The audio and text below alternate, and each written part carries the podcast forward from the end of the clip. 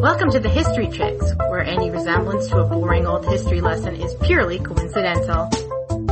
This podcast is brought to you by Audible.com. You can download a free audiobook today by following the Audible link on our website, thehistorychicks.com. You can choose from over 85,000 titles over all types of literature to listen to on your MP3 player or smartphone. And here's your 30 second summary. Born to rule, she rode a roller coaster of popularity and romance during the longest reign in British history. Her descendants became part of the noble houses of most of Europe, and her name is still synonymous with an entire age of improvement, fashion, behavior, and some really fantastic houses. The staying power of her legacy may very well be her greatest secret. The end. Let's talk about Queen Victoria. Yes, let's! Yay! So excited. First, let's drop her into history. In 1837, Michigan was admitted as the 26th United State. Canada gave blacks the right to vote. Charles Goodyear obtained the first rubber patent. Martin Van Buren was inaugurated as the eighth president of the United States. Pharmacists John Lee and William Perrins first manufacture Worcestershire sauce. Mount Holyoke Seminary in Massachusetts opens. It's the first U.S. college founded for women. And Britain issues the first ever stamp to commemorate the historic event of that year, the coronation of 18-year-old Queen Victoria. Queen Victoria was born on the 24th of May in 1819 at Kensington Palace to the Duke and Duchess of Kent. Her father was Edward Augustus, who was the fourth son of George III. And Victoria's mother was the former Princess Victoria, but when she married, obviously she became the Duchess of Kent. When she was born, she was a princess of a teeny tiny little place called Saxe-Coburg, of 60,000 residents. So basically your average American small town worth of folks to be the prince over. Germany was divided up into a lot of little principalities. So um, this story requires some background. I need to go back a generation or two here, and who, here's who we're dealing with: Mad, crazy King George III. this is the George America didn't like. This is the George we sent the letter to, saying we don't want you as our king. This George. So he's placed in history now. He had been no slacker in the procreation department at all. Six daughters, nine sons. And you would think, just with the numbers, the succession would be a no-brainer. That'd be the last thing you'd have to worry about. You would. But of the sons, only the eldest, who uh, was known as the Prince Regent, or this is the Regency, by the way. If you read Georgette Heyer novels, this is the period. Mm-hmm. And we're going to use that word over and over again um, in this particular podcast because getting a regency meant that you were given the right to rule even though the ruler was still alive. Yeah, so you're the proxy, Proxy. king or queen. Right. So anyway, the only child that had a legitimate child was the Prince Regent, the eldest son. Um, her name was Princess Charlotte, and she was so popular with the nation. She was wonderful, and she made a love match with this lovely boy from Saxe-Coburg. Have you heard that before? I have heard that, and we're going to hear it again. And I think that we should do a mini uh, mini cast just on Princess Charlotte. That's a good idea. That is a good idea. Let's do that. Okay, so fate intervened, however, an all too common story. Princess Charlotte died in childbirth, leaving no legitimate heirs mm-hmm. in this next generation. So all those all those sons of King George, and now they're scrambling. So all seven of the brothers have no legitimate children, and all the daughters were either married and childless or over 40.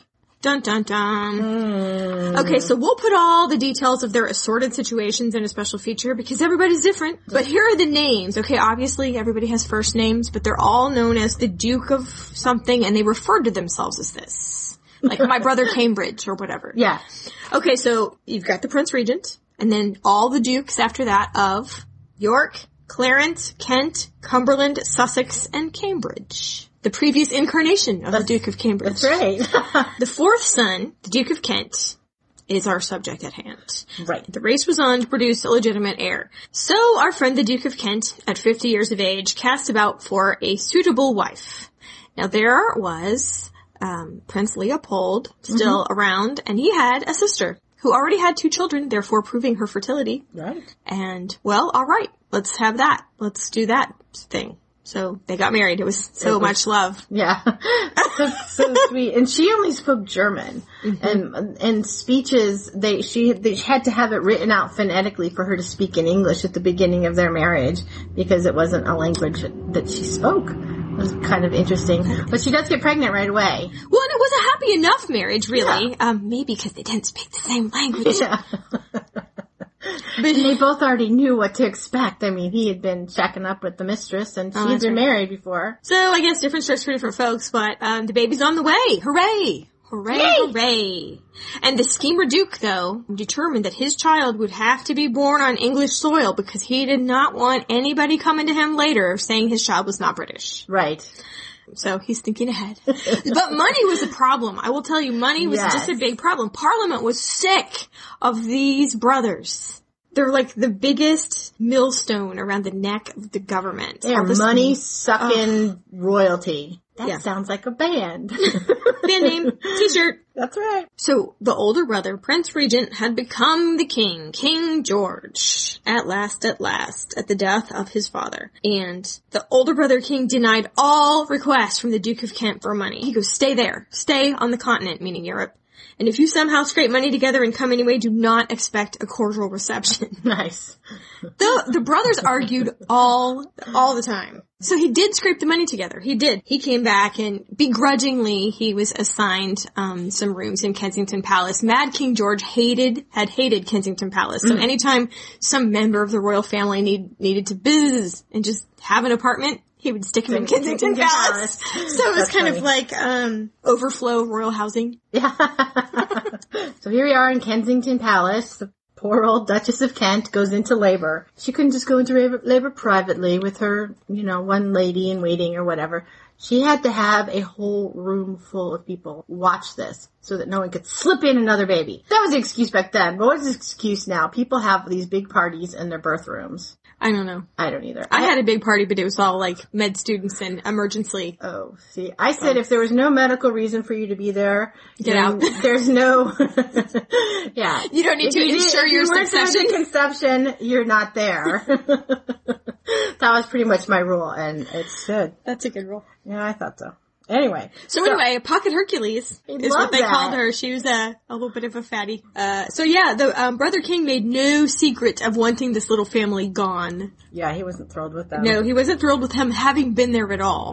number one, and he always argued with all his brothers anyway. So the baptism was just a mess, just a Ugh. mess. So they don't name the baby until the baptism, and this is like a royal to-do. It's a big event. But the king has said, okay, no big event. Let's just invite whoever has to be there. Small event. How about that? Yeah. So he's already like, Yeah, but it's still there was the still so many. There was it wasn't just like him and that. Oh and no! the baby. There were probably instead of being you know hundreds and hundreds of people as there ought to Right. have been, there were probably mm, fifteen. The Archbishop of Canterbury is holding the baby, and he pauses to be told the name. This is just a matter of form and the name of this baby. I baptize thee, and the and he waits for the name. and the parents offer up the name. This is the name that they originally wanted: Victoire, Georgina, Alexandrina, Charlotte Augusta. Okay, so then the king starts in. Can't put my name before the czars, which is Alexander is the the czar. The czar. Can't put my name before the czars. That's insulting to him. Can't put my name after it. That's demeaning to me. Georgina is out. Done with Georgina. And Charlotte is in bad taste because of my dead daughter. How dare Dead you? Dead daughter. Awful. Cross her off. Augusta is sounds too majestic. Augusta. Sounds too golfy. But I, oh wait. she had an Okay. aunt named Augusta. I don't know what the he has a he's a mess. He's yeah. I'm thinking he's not just saying this for real reasons. He's no, just making. he's just junk. he's just making stuff up. Okay, let's And- cross off Augusta. So then the father, you know, the Duke of Kent is like whispers Elizabeth, like a question that wasn't even on the list. No. Just because. So what does King George say then? We'll just give her the mother's name then. Just yeah, whatever. What is her name? her baptized name was Alexandrina Victoria. Which is a anglicized version of Victoire. Anglicized. And in the non-regal piece of work department, King George did not go to the dinner after, and he didn't speak to the parents at all. So the baby So- was known in her early years. As Drina, which is actually kind of cute. So if you name a baby that, let us know. Yeah, I that's pretty cute. cute. Although it did, I will tell you, I um, it wore off by at least the time she was eight, she mm-hmm. wasn't going by that anymore because there was a story where this little child was was taken to play with her, mm-hmm. and she said, "I may call you Jane, but you may not call me Victoria." Okay. So that was when she was eight. So already we've got you know regal attitude, but already we're going by Victoria again. So. Yeah, okay. But she, at birth, she was fifth in line to the throne. She mm-hmm. wasn't the, the only choice at that point. No, because all the uncles are still Right. alive. They're in line, but they don't Right. have any kids to compete with her. So. Right. The Duke wanted, obviously, a son. Didn't get one. But I think he adored her from everything that I read. He was a, mm-hmm. he was a doting father for the eight months that he was one. Yeah, on Christmas Day they they moved to the country to kind of ease tensions and save money too. Um, they moved and the Duke caught a bad cold and he started to have chest pains and okay, so the doctors who came bled him and blistered him to death basically. Ugh. Uh, seriously, what if instead of being allowed to lay on the sofa drinking 7-Up and watching The Price is Right, you got that treatment instead for cold? For How, cold. how many of us would have survived? I wouldn't. No. little baby Victoria's dad is is no longer living, and um, so re-enter Prince Leopold. Remember, Prince Charlotte's husband was the uncle of baby Victoria because Leopold and her mother were brother and sister. He basically supported them. He gave them money when the king wouldn't, and then he knew his. He knew his politics and he knew the family and he went through the king's favorite sister to get permission for this little family to move back to Kensington Palace. So smart. He knew the lever to push. So it worked. So she was taught, um, goodness, different masters for each subject too. So they found some experts on history, geography, Latin, religion, mathematics, poetry. Um, so all the traditional boy or prince learning, in addition, of course, to our usual female education of the time of dancing, mm-hmm. painting, sewing, singing, and piano. And she was isolated. There wasn't any other kids around her, and her mm-hmm. mother was extremely overprotective and very controlling. Well, yeah, she writes, but she was very unhappy during her early years at Kensington. She said it was the scene of Tudor intrigues rather than a home. And I know the story of the Tudors and all the survivor-like machinations that go on over there. Uh, And so if, if Victoria thinks her early house was like the Tudors, that's, that's not good. we're not talking about the tutors right now, just so you know. Just a little throw out Yeah. for the low bump. Okay. Thank you. Luckily though, she had someone on her side. She did have someone on her side. She had a governess named Baroness Lehzen. Mm-hmm. And so she was in charge of everybody. and she would stay with her for quite a while. And Victoria loved her, and mm-hmm. that lady always took her side mm-hmm. and was always there for her, and that was really good. And so we'll we'll mention her as we go along. So remember that name, Lehzen. There's a funny story in all this strictness, though. They used to use her, her uncle Sussex, mm-hmm. who lived in the same palace. He was the boogeyman. Mm. So if she was naughty, Uncle Sussex is going to come over here and thrash you. Mm. And so here is innocent Uncle Sussex walking in the room, and she scr- would scream when he came in, and he had nothing to do with anything. He did not know what was going on. She loved the rest of her uncles, like her second uncle, York, gave her a little pony and a little donkey mm-hmm. card and she hung out, but Uncle uh-huh. Sussex got the scream and it wasn't his fault. I felt bad about that. That's funny. Wow. Mom and Sir John Conroy. Are we ready to talk about him? Okay. John Conroy had the force about him or something, a Jedi mind trick he pulled mm-hmm. on the Duchess of Kent. He was a servant of hers. He invented this thing called the Kensington system Right. for upbringing. It's a bunch of rules and things that she had to follow every single day. Things like sleeping in the same room with her mother every single night. She wasn't allowed to descend the stairs by herself, but rather she had to hold on to the arm of her mother as she walked down the stairs. Even, even Yes. when she was 17. Yes. Can you imagine that? I mean, it's sweet uh, in one regard. I mean, oh, mommy, but that wasn't why it was done. It was done to Control. control her, and it, he he and mommy dearest did a whole lot of controlling. Well, now this is not unusual. Her food was very boring and plain. You know, boiled meat, um, milk puddings, but that was not uncommon for children Right. of that social class. They believed that children had excitable digestive systems and they couldn't handle. So Uh-huh. you know that Yeah. that wasn't unusual, although it was boring. Um, she was never allowed to talk to visitors without her mother or governess there, and she was never left alone in any room ever, Imagine never being alone, ever. ever. And you know, she was never allowed to associate with other members of the royal family, and there was a fear. This is actually kind of serious. The next Duke in line after Victoria was the mm-hmm. Duke of Cumberland, and he mm-hmm. was a very unsavory character, and there was great fear that he would try to have her poisoned. Seriously. So Yeah. they tried to keep her away from all court Well, intrigues and like any controlling personality, he had reasons. Conroy had reasons why he was doing Oh, yeah. everything he did. that's how they justified yeah, it. Think. absolutely. Just it's for the benefit of her. Whatever. And they used to pin Holly to the front of her dress so she would stand straight, because Holly's very pokey. Pokey. Does that sound like Consuelo Vanderbilt having the iron rod stuck? They were very concerned with standing up straight. As, as seriously, we're both sitting here slouched over. we would not make very good royal children. I'll bring some Holly next time. Ah! The only child that she could play with, well, two children, were Conroy's daughters, Victoire and Jane. So basically, she played with 132 dolls that all had different names and she cared for them like a mother and those were her main playmates with that, those dolls and she kept those dolls for her whole life too. The Duke of York, son number two, died, and Victoria took one giant step forward. So here, according to popular legend, there are several versions of this story, is how Victoria learned that she was to be queen one day. Now she knew she had some rank, because deference was always paid to her and she was taught she was of high rank and that previous, you may not call me Victoria, all that kind of thing. Um, her governess, without commentary, put a genealogical table in a British history book. And so Victoria said, oh, I've never seen this before, and she took to studying it. Mm-hmm. And there was a big silence, and she said, I see I'm nearer to the throne than I thought. And she started to cry.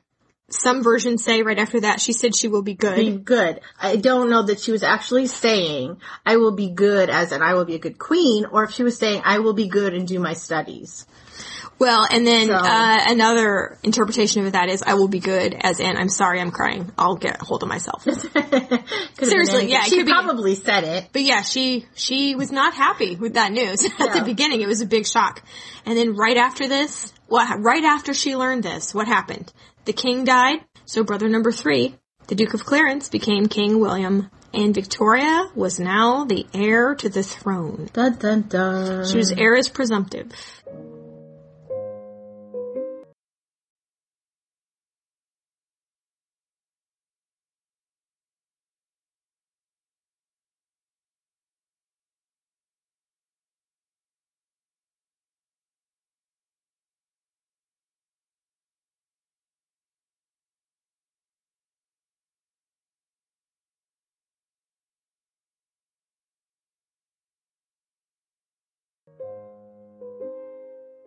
Tell you, King William and his wife were awesome and friendly and affectionate to Victoria, and he used to just march around with a big smiley face on. King William was a lot different than his brother.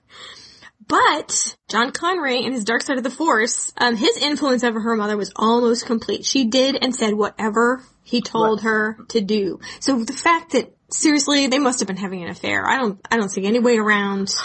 Every, I know, I wonder, but uh, everything you read, I, I, did you read anything that said that they were? Everything said that they suspected, and he was known as her lover, but No confirmation. Mm, no confirmation. Well, so all John Conroy basically wanted to do was keep separating Victoria from any influences but his. You know, King William being so friendly was bad news for him because Victoria would take to this friendly soul. So basically, he convinced Victoria's mother to send a letter to King William that said that Victoria cannot possibly go to court because of all those bastards. Well, the king, King William, had ten illegitimate children the bastards were all his. all of whom had descended en masse to live with the king at the palace, which he was perfectly fine with, and so was his wife. Mm-hmm.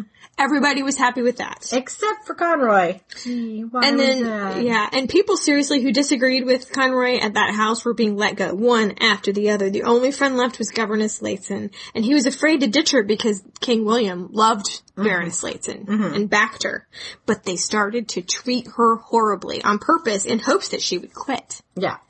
But she never did. And that made Victoria love her all the more. Of course, because she had her back and she knew it, and there was nobody that had her back. I think that says a lot about the intellect of Victoria at a very young age. She knew that she was being manipulated, mm-hmm. and she knew good from bad. Mm-hmm. And growing up in an environment where that wasn't always presented to her, I think that says a lot about her character, her natural character, and her intelligence. I seriously think though, if she hadn't had Baroness Lehzen, they would have cracked her.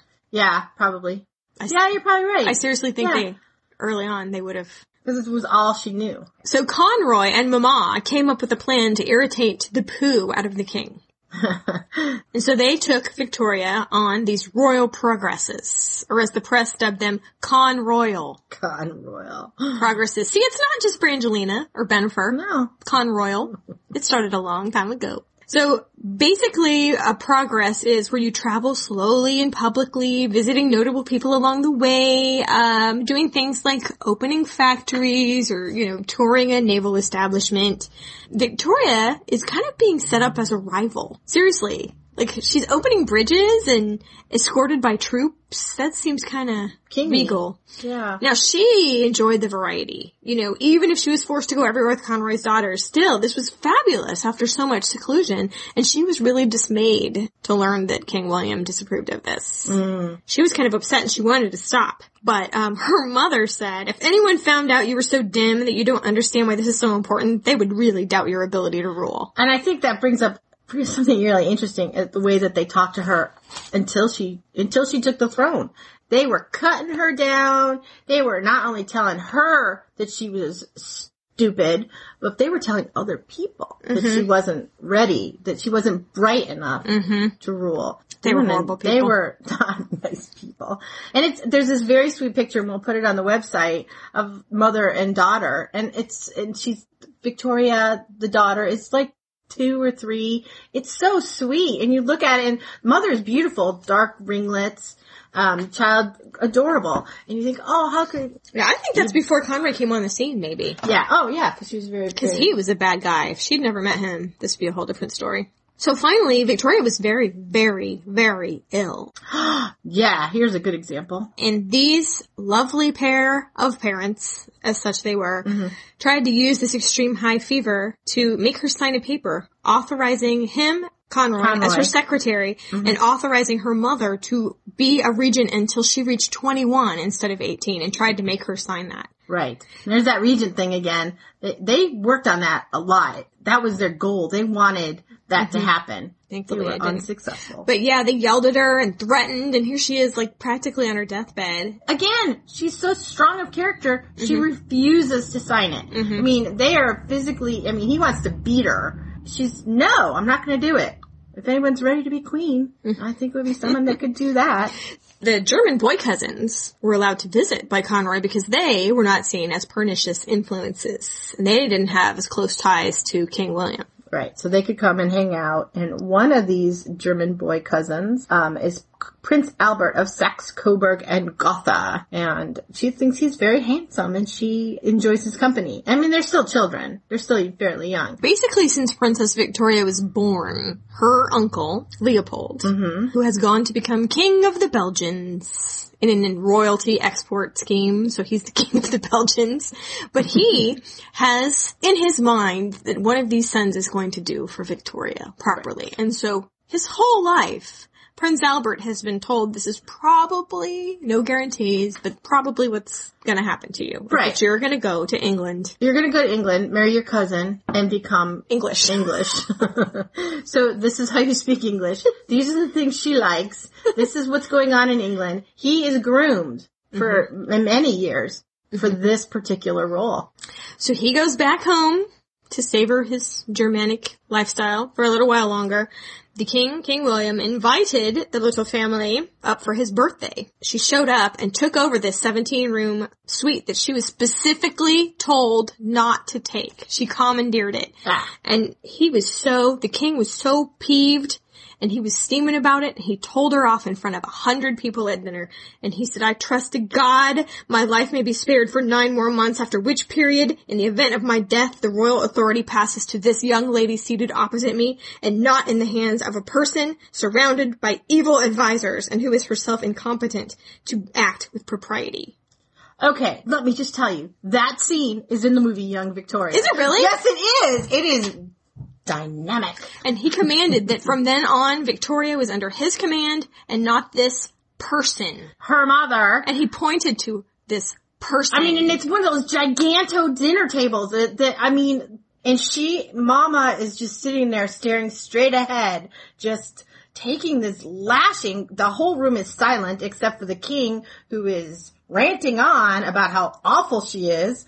he finally had had it with this person. Yeah. And so he decided, all right, then I'm going to give you 10,000 pounds at your own disposal per year. At Mm-hmm. your own disposal, meaning you, yourself, Victoria, can appoint a keeper of the privy purse. That means your personal disposable income Right. that's not for your household. Right.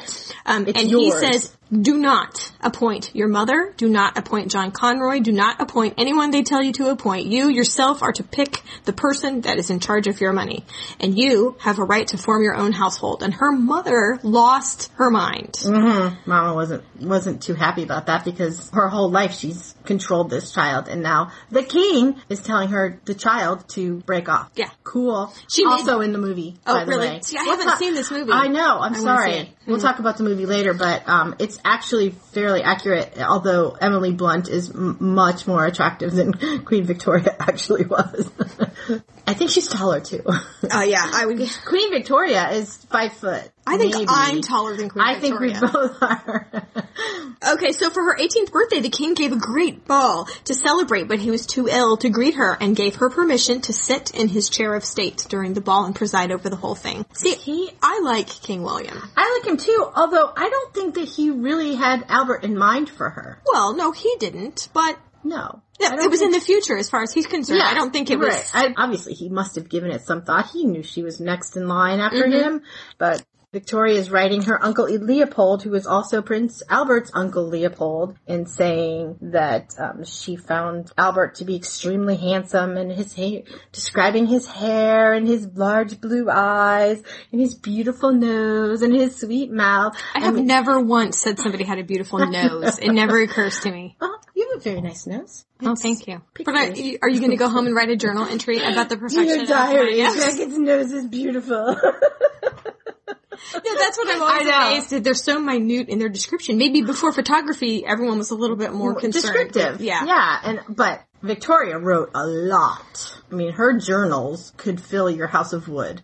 Anyway, So the 20th of June, that same year that she turned 18, her mother woke her at 6 a.m. to say that the Archbishop of Canterbury, a different one, not the one that had held her as a baby, unfortunately, that would be super cool if it had been the same guy.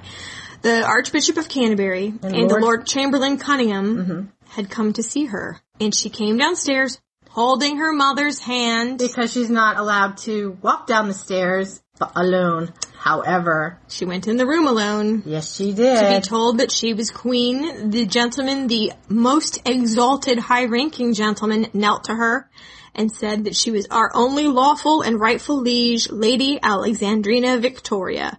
But honestly, she had that first name taken out of everything. I would have. It's kind of hard to say. Alexandrina, Victoria. So our little baby, Pocket Hercules, is now queen. And what does she do? She walks up those stairs by herself to get dressed.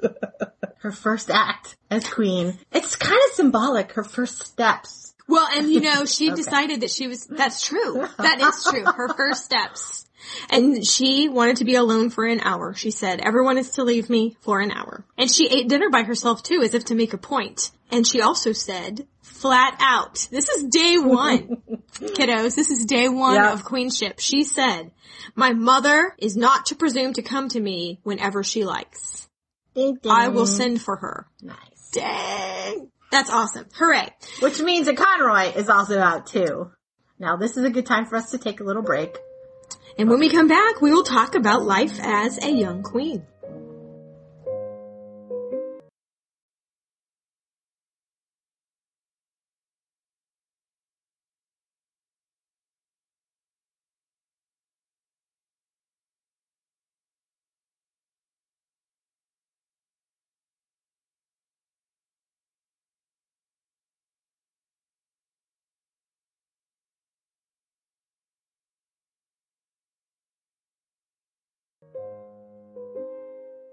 We are back. We've just become the queen. We have. and she's taken over right away. She started her royal duties. Yep. She addressed parliament and made a great impression. Yes. So dignified, so quiet. The people cheered her on her way, which has got to feel good to someone who's been so isolated. so isolated long. her whole life. Yeah. And they loved her from the beginning. So- Seriously, people have never seen her except for on those progresses, which Mm-hmm. wasn't through London. So the people of London, she hadn't been exhibited anywhere, you know.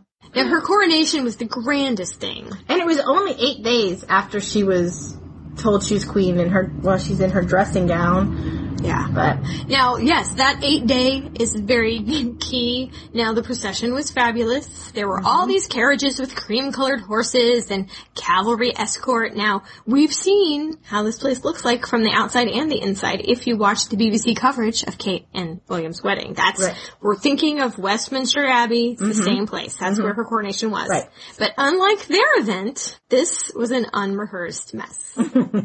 It was mostly unnoticed because everyone was in their grandest robes and there was shiny, shiny things everywhere. But um, it was like a bumbling doofus parade. Nobody knew what was going on. Kind of, they skipped part of the service because some pages had stuck together. They gave her the great orb of office too soon, so she's holding it and doesn't know what to do with it. She keeps whispering, "What am I to do?" and nobody knows. They put the ring on the wrong finger to the point where she had to go back and put grease on her finger. it was, it was sized for her pinky and they put it on her ring finger. yeah, they jammed it on. jammed there. it right on there. And Ow. poor Lord Rolle fell down the stairs over and over. He tried to make it on his own steam, and Queen Victoria kept trying to stand up, and no, madam, you must not stand. And he would fall down the stairs, old guy trying to come and kiss her hand, and mm-hmm. he wasn't making it. Poor old thing. The peers are supposed to touch her crown as a symbol of obeisance or whatever, but they kept banging it. And so this heavy metal thing sitting on her head, she had the worst headache. Basically everyone's hitting her in the head for an hour.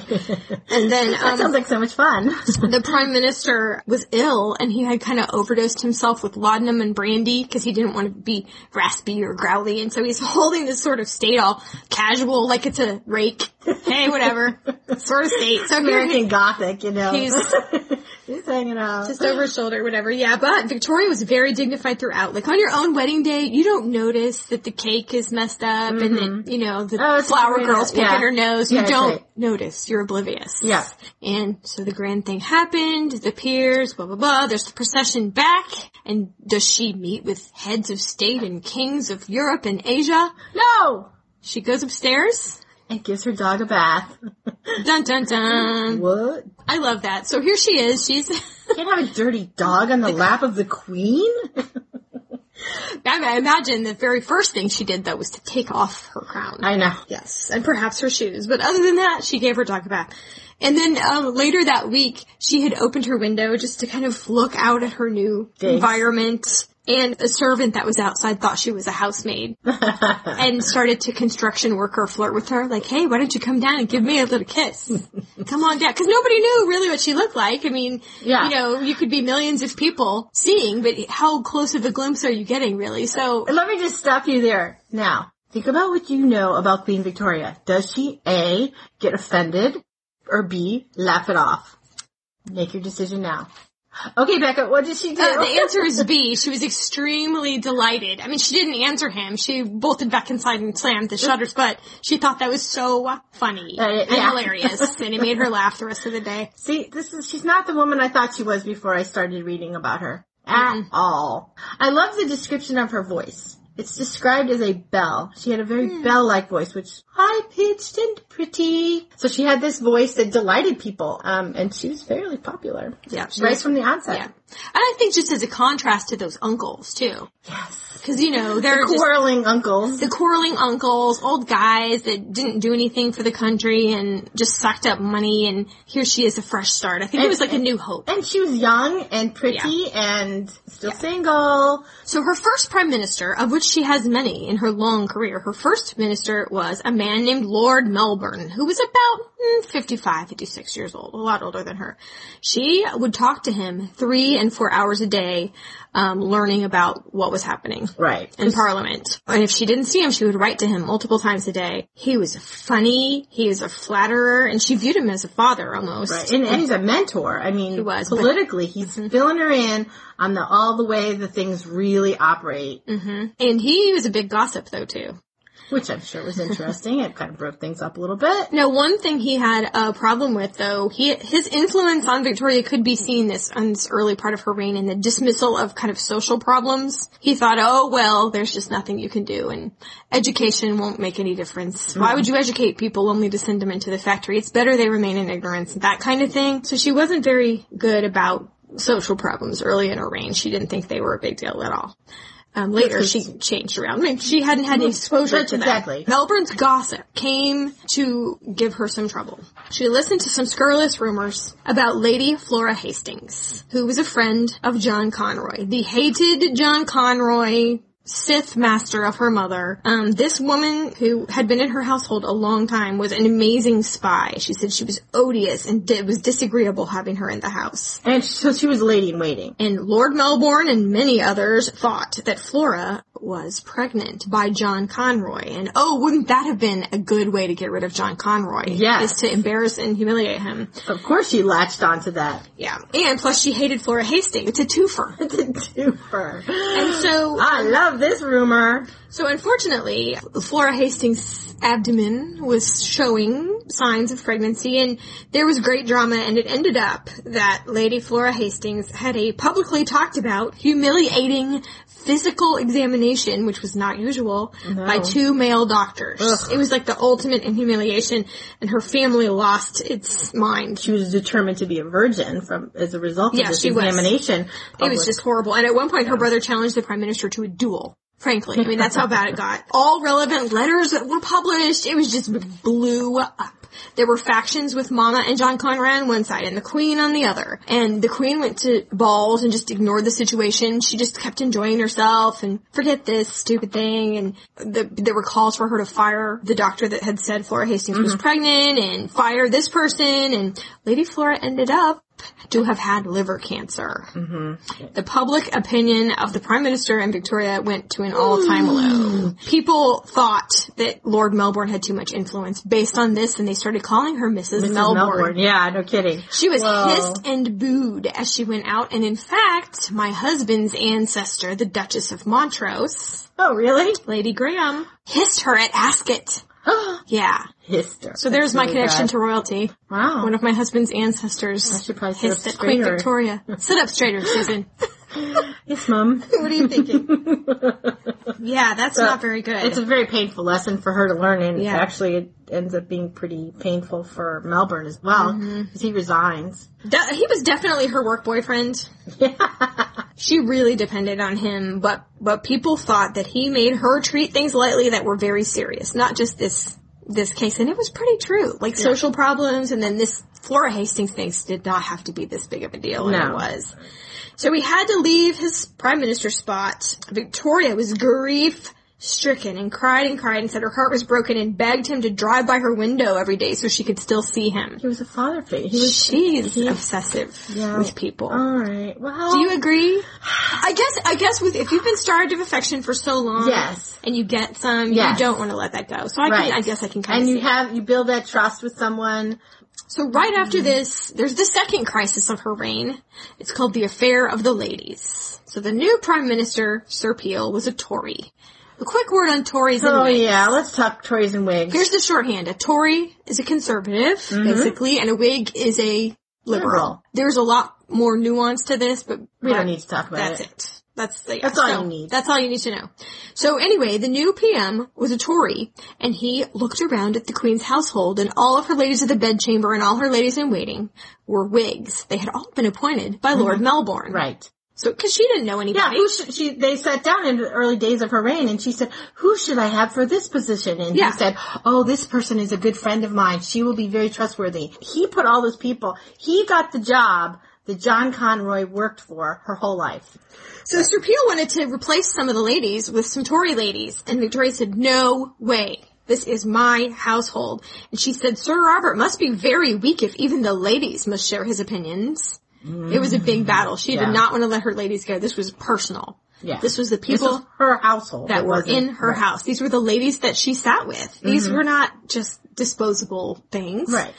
And so um, she she decided she was going to fight it, and she said they wish to treat me like a girl, but I will show them I'm the Queen of England. And there was so much opposition between them that Peel couldn't get his government together because he couldn't resolve this last issue. And guess who's back? Lord Melbourne. Surprise! Yay! She was very happy, but she also became known as a, the queen of the Whig Party, and that was not good necessarily to be associated with Yeah. one party. Hmm. Everybody's like, uh oh. This is what's going on now. Well, they put her on such a high pedestal at the beginning because they didn't know any. She had no history. She came with no baggage. Mm-hmm. This is her baggage. Well, and she did say later in her later reign that she would, knowing now what she knows, she mm-hmm. wouldn't have been. She would have just, re- okay, no problem, and replaced them. But at this time, it seemed like a big coup. It seemed like she'd put one over on a whole room full mm-hmm. of politicians, which she kind of did. But it it created a lot of bad feelings. So. That wasn't a good outcome. No. So, re-enter our old friend. Our old friend Prince Albert appears back on the scene. They're grown up now and she's the queen and the job of the queen in addition to overseeing the land is to have babies. Now she knows that King Leopold is going to bring Prince Albert back, and she writes letter after letter of what I call disclaimers. Mm-hmm. Right. Basically saying, you know, him coming here doesn't mean anything. It doesn't mean we're engaged. It doesn't mean we're gonna be engaged. It means I'm receiving my cousin. That's all it means. And then, you know, over and over, I just want to make sure he's not got expectations, Right. blah, blah, blah. Well, Prince Albert is like, really? I'm not gonna wait for three years to find out that she doesn't want to marry me. That's insulting. So I'm gonna go there, and if it doesn't turn out well, right. We're done. Yeah. well, forget this. I'll go, let's go on this last visit and call, Call it. it. Yeah, well, both of them were kind of wrong. So have you guys seen a movie, usually very cheesy, where the hero and the heroine see each other and Dreamweaver comes on? like, or I've been Oh, waiting for, singing again. You got me singing. I've been waiting for a girl like you to come into my life. Yeah, it was just like that. Yes. She's on the stairs. He comes in all sweaty and dirty from his trip. He's late. Nice. Yeah. And she sees him and she later writes in her journal, he was beautiful. Everybody else disappeared. They locked eyes. The room got fuzzy and all spinny. Yeah, it, it was a done deal. Okay, so within three days, Victoria had made up her mind. This was her man. In the Sadie Hawkins way, this had to happen because you could not propose to a uh, reigning monarch. She had to propose. And she said it, she said it will make me too happy if you would consent to marry. I'm going to talk about the movie Young Victoria here. Okay, I haven't seen it. so- Because, yeah. Okay, this is, it was, it's not streaming on Netflix. Which I know, you have to get the DVD and I only had the streaming plan. So I ponied up for the DVD plan two weeks before I got that price hike email. so this may be the only DVD that I get from Netflix. But, Young Victoria, the movie makes it seem as though there's this great amount of time. This is the only problem I had with the whole movie. It's beautiful. But there, it seemed as though there was this great expanse of time between when he came to her and be, and then she proposed. Now I'm wondering if the filmmakers had to compress all those earlier visits, you know, because he'd been there visiting and they maybe to letters. establish a little bit of relationship. Right. It's very. It's that's the only Yeah, so maybe- confusing part of the movie because it seems as though he comes to visit, they connect, he goes off, they exchange letters for an. Ex- it's that's not the case. So Albert became the superstar of her life, and Melbourne was forgotten and was actually seen to cry. and You blame him? So uh, poor Melbourne, but he's out. He's out. Like Um, last year's stilettos. That's so Melbourne. Albert even sat by her when she signed things and blotted her ink for her. I can imagine they kept looking at each other the whole time. I think there were some thoughts going through her mind because she reviewed a parade of soldiers before her and she wrote in her journal that they were wearing white cashmere breeches with nothing on under them. Hmm. Girl, where is your mind? She wrote letters of love and they met and kissed in secret everywhere. But I can't help thinking Victoria's more in love than Albert. Do you think so? I don't know. I think she's less of the world than Albert was, so her feelings were more schoolgirly. Yeah. And he had to leave his country forever. yeah. It was hard. Yeah. And I know he, you know, usually princesses are brought up to leave their country forever. Like Marie Antoinette and all her sisters mm-hmm. knew. Yeah. Once they hit about 13 or 14, they're out. Right. And they're brought up to know that they will leave. But princes are generally prepared to stay. Now he, since the age of about 10, had been prepared that he may be going. Right. But still, it's, it's gotta be hard to leave basically forever where you grew up. Their engagement wasn't long, October till February. Well, I don't think there's a reason for a long engagement. It is, you know, you're not to Now. do backsies now. I mean, you had your opportunity. um, Backsies what? you know, that's the term they use. You know, whatever. okay. The old backsies. Okay, no. The old. So they were married, and um, she wore and started a new tradition: a white dress of satin. She wore orange flower blossoms in her hair, which became also a fashion. A sapphire brooch set with diamonds, and I love this: twelve tall, extremely plain bridesmaids. I love that. It's like uh, Yeah. brides have not changed necessarily. No. So within a few weeks, she got a nasty surprise. She was furious. This is too dreadful, she said. She was pregnant. She said, if my plagues result in only a nasty girl, I will drown it. Did she not know what caused this problem? It was probably that honeymoon at Windsor Castle they had. Uh, Yeah, it didn't, So- take, didn't take her long. no, and she actually was so angry, and she called this the shadow side of marriage. It was unfortunate. So it was noticed though that she left off her corsets when she was pregnant. So which was so unusual in England, honestly. I have a picture of Consuelo Vanderbilt at seven months pregnant. Uh-huh. And she has her waist cranked in a corset. I don't know where the baby thought he was. So anyway, here's the coup though, I guess. Um, Albert was granted sole regency if Queen Victoria, of the baby if Queen Victoria died in childbirth. So, so he's already being recognized as an authority figure in the country. Ha! Take that, Conroy. Yeah. So they moved their writing desks together and Aw. Albert was so happy because he was constantly provided with interesting papers to look at. He was very happy. But man, were they stormy at first. They would have these knockout battles. And there was one that I thought was so funny. Okay, so Albert got mad at her and impatient with her for who knows what. He storms out of the room and slams his door. Slam! And so she knocks on the door. Who is it? He says. It's your queen. Complete silence. knock, knock. Who is it? Your queen. Okay, repeat for 30 minutes, okay? I'm Yeah. gonna spare you the 30 minutes of that. and then the last knock, knock. Who is it? It's your wife, Albert. And he opens the door. Aww. So I'm waiting for the right person to show up at the door to continue this conversation. That's right. Yeah. And I mean, the first year of marriage for anybody is adjustment and change. And in addition to being ar- arranged, they love each other. So, cause if it was just an arranged marriage, they would be sleeping in separate rooms and, you know. There'd be no even working it out. yeah, it was like, it'd be like, I'm a queen, bugger off to your mistress. Yeah, you know. see you later. So Albert was given a lot of more responsibility as her pregnancy progressed. Um, And her first daughter, Victoria, was born when uh, our queen, Victoria, was 21. And she was called Vicky to distinguish her from her mother. And also her grandmother. Yeah. I mean, seriously, people, come up with some new names. I understand the whole honor thing, but this just gets complicated. Okay, well, what do you think about this? There was a political crisis when she was pregnant with Uh-huh. Victoria, and she told her prime minister that this baby in her stomach should be called Turco Egypto because so much of her time had been spent on this problem. that- so I don't know. Maybe Princess Turco Egypto. So, yeah, Would that satisfy you? Yeah, kind of would. I mean, it's kind of a little more interesting. like people who name their babies after where they were conceived. This is my son Dakota, and my Oh, really? yeah, yeah. People do that. I bet you they're out there. I bet you someone listening did that. Huh. Um, so Victoria was so non-enchanted with the whole idea of motherhood. She said, you cannot really wish me to be the mama of a large family. What a great inconvenience. Yeah, she's wrong a lot, like most moms. She ended up with nine, nine children. nine, nine children, and she hated being pregnant. Hated it. This is when I read this, I bonded with her because I hated being pregnant. I hated every moment of it. I mean, I love the babies. Well, she said it was like being a dog or a cow. She says it's ridiculous. And I think she was angry at the biology because she wanted to just, can I please just be the queen? But then all this messy stuff has to happen over Yeah. and over. She was really kind of irritated about that. Yeah, that's a messy business.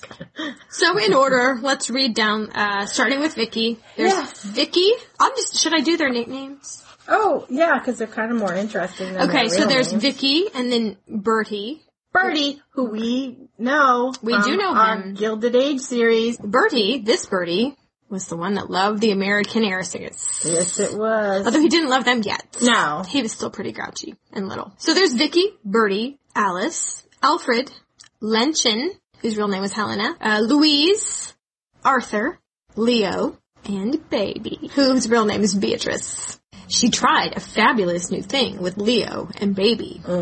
It's called chloroform. I know.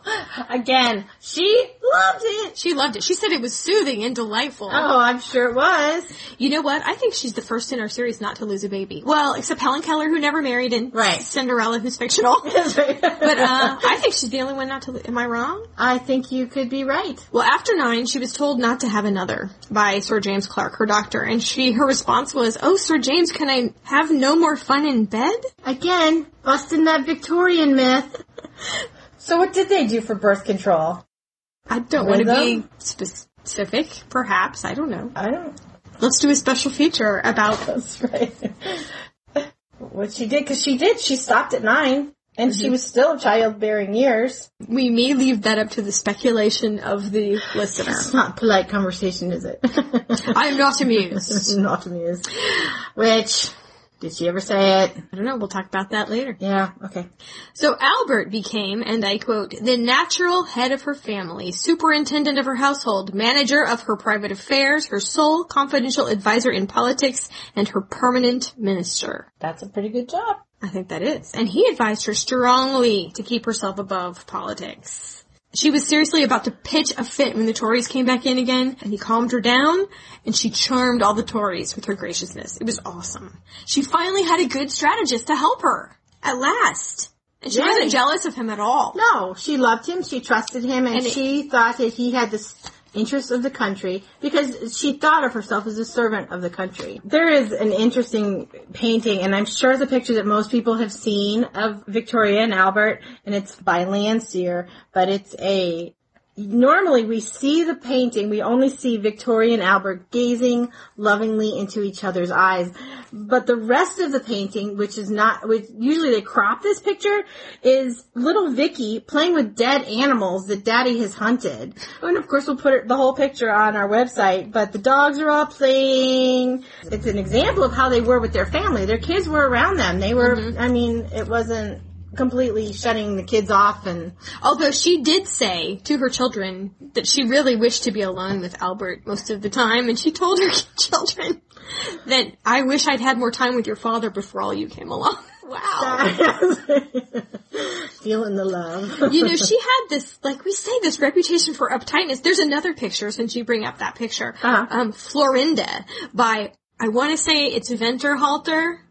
It might be Winter Halter. Oh, I see. Gotcha. Anyway, uh, Florinda, and it is a super nudie, tons of flesh picture. All these women just frolicking. She gave it to Albert as a gift, and they hung it right at their desks. She went to tour a museum once, and there was a whole wing of marble um, statues that were nude, and the director of the museum told all the people, "Don't show her this gallery. Just no, pass it." You know.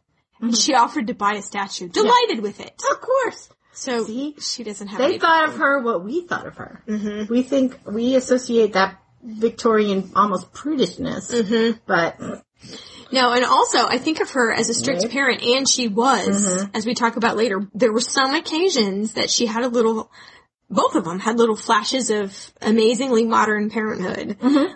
So Baroness Lehzen was in charge of the nursery. now Baroness Lehzen, remember, she's been with Queen Victoria since Victoria was a child. They were very close. And when Victoria moved into Buckingham Palace, she had Lehzen's room be right next door to hers and had a hole made in the wall so that after lights out, Lehzen and Victoria could chat. long into the night if they desired. But if somebody, you know, she was in another room, but they could still they could still talk. So they were very close. There was a little bit of a crisis, and baby Princess Victoria was very, very sick. And instead of managing it properly, Prince Albert especially felt that she almost let Victoria die mm-hmm. because she didn't call the doctor soon enough. She called the wrong doctor. She was gossiping when she should have been minding the child, etc.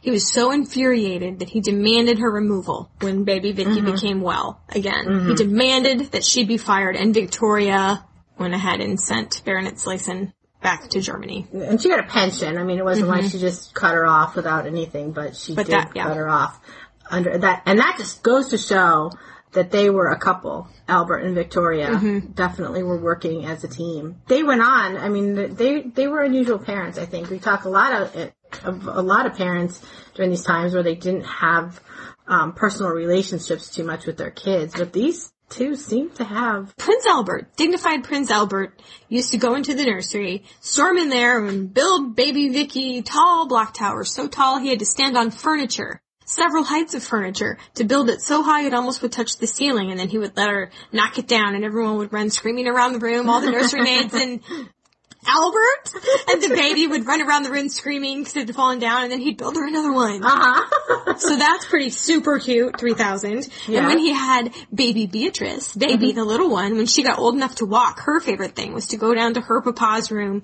and watch him put on all his medals or his sash or whatever and she was very angry at him and disappointed if he did that before and so he would delay and pin things on more slowly, waiting for her to get there. And then when he was ready, she would take his hand and they would go down to breakfast together. This is every single day that he was in the house with the baby. I mean, Now it didn't last very long because he died when she was very young, but Yes. but that is super cute. yes, that's Even Queen Victoria occasionally would let her dignity down. Workaholic, by the way, mm-hmm. Victoria, and she would drop everything and have some servants make up big baskets of picnics and they would bail out of there. She'd get the kids and they'd take off and do a picnic. love it. So even she played blind man's buff, which I cannot imagine. But uh, you know, good for her. She played with the kids. I mean, really, that is very Yeah, so modern. that is good. Now, um, to replace Baroness Lehzen, they found hooray. You know how when you find a good babysitter, you're just Uh-huh. like, yes, they got a good one. And you don't tell anybody else about Yeah, her. no secrets. oh no, I don't know any babysitters in the neighborhood. Yeah. Um, so she found a good a good one. Um, so many royal children don't get the benefit of this, but Lady Lyttelton was a mom of five herself. She was a very good governess at last. She was able to manage the servants properly, the nursery maids. Um, she was friendly. It was a lovely, sunny place to be in the nursery, and hooray! Yay. And so they could, you know, they could rely on her. So that was really good. Now, a little thing about Christmas time. uh huh. Speaking of children, um, you know, they celebrated Christmas in their house. And a lot of times on these Christmas websites, you'll see that, oh, this tradition was brought over by Queen Victoria's husband Albert from Germany. But the thing is, it was really Queen Victoria's German grandma Charlotte. Because um, Queen Victoria had Christmas trees as a child, and so did her husband Albert. It was a German tradition. The presents were hung on the tree with lit candles. The kids had been shooed out of the room while the candles were being lit, and they would throw open the door, and everyone, whoa, ah! And then the children were set free to get their presents. Yay. And ideally, I guess you blow out the candle first. You, I hope so. I don't want to burn that would be good. brand new palace that Queen Victoria is the first one to live in. So it's a little domestic scene, this house. Well, and they had that co- the the Christmas thing in common, and they worked together to make it a tradition for their own children. And that's pretty cozy. I think so. In addition to that, they wanted a cozy family retreat. Mm-hmm. And so they found, and this is another place you'll all be familiar with, the Isle of Wight. They have a house at Cowes, and it's called Osborne. Mm-hmm. And it's simple, simpler. Yeah. Only 80 servants come with you to the house, whatever.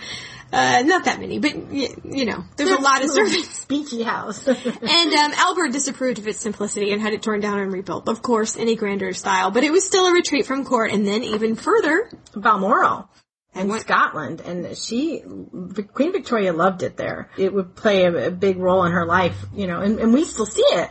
The current royal families, and even I think it was Prince, those pictures of Princess Diana playing with the young Harry and William, you know, and she's wearing her riding her riding pants, and um, that's at Balmoral, and the, Prince Charles walking around in a kilt. Well, she just Balmoral. loved the anonymity of Balmoral. They used to, Albert and she and a couple of her ladies in waiting used to, she used to call herself Lady Churchill and would travel around incognito and drop in on cottages and drink fresh new milk and it was so delightful. I think that Victoria was more comfortable with those um, Rustic. rustic or commoners. I mean, they were The commoners. Hi- Highlanders. the Highlanders. Um, she just thought she thought they were uncomplicated and simple and honest, and she really liked them and the a lot. family spent uh, quite a bit of time there. She had the they had the boys in kilts right away. There was so much tartan at Balmoral that a lot of people were basically. I mean, this wasn't a fashion at the time, but they were like dry heaving in disgust about All the plaid.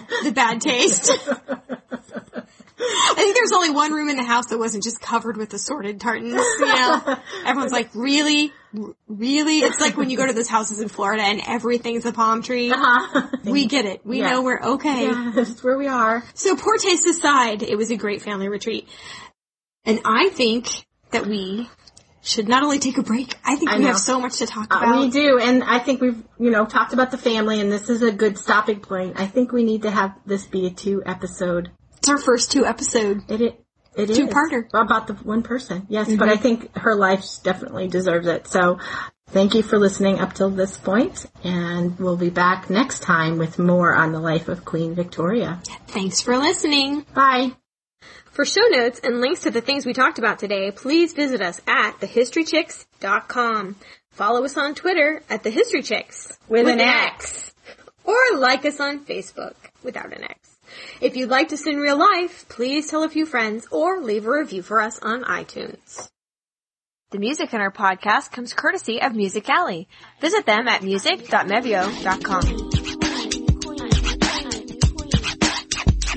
I am your queen. I have high self-esteem. Ain't no way of playing should ever disrespect me. I'm your queen. Together we raise the cream. Watch how you speak to me. I'm not your HRV. I am your queen. She wanna diss me. Then you wanna kiss me. With all that booty, you could miss me. Just me. L-O-V-E me. Walk a day in my shoes. Try to be me.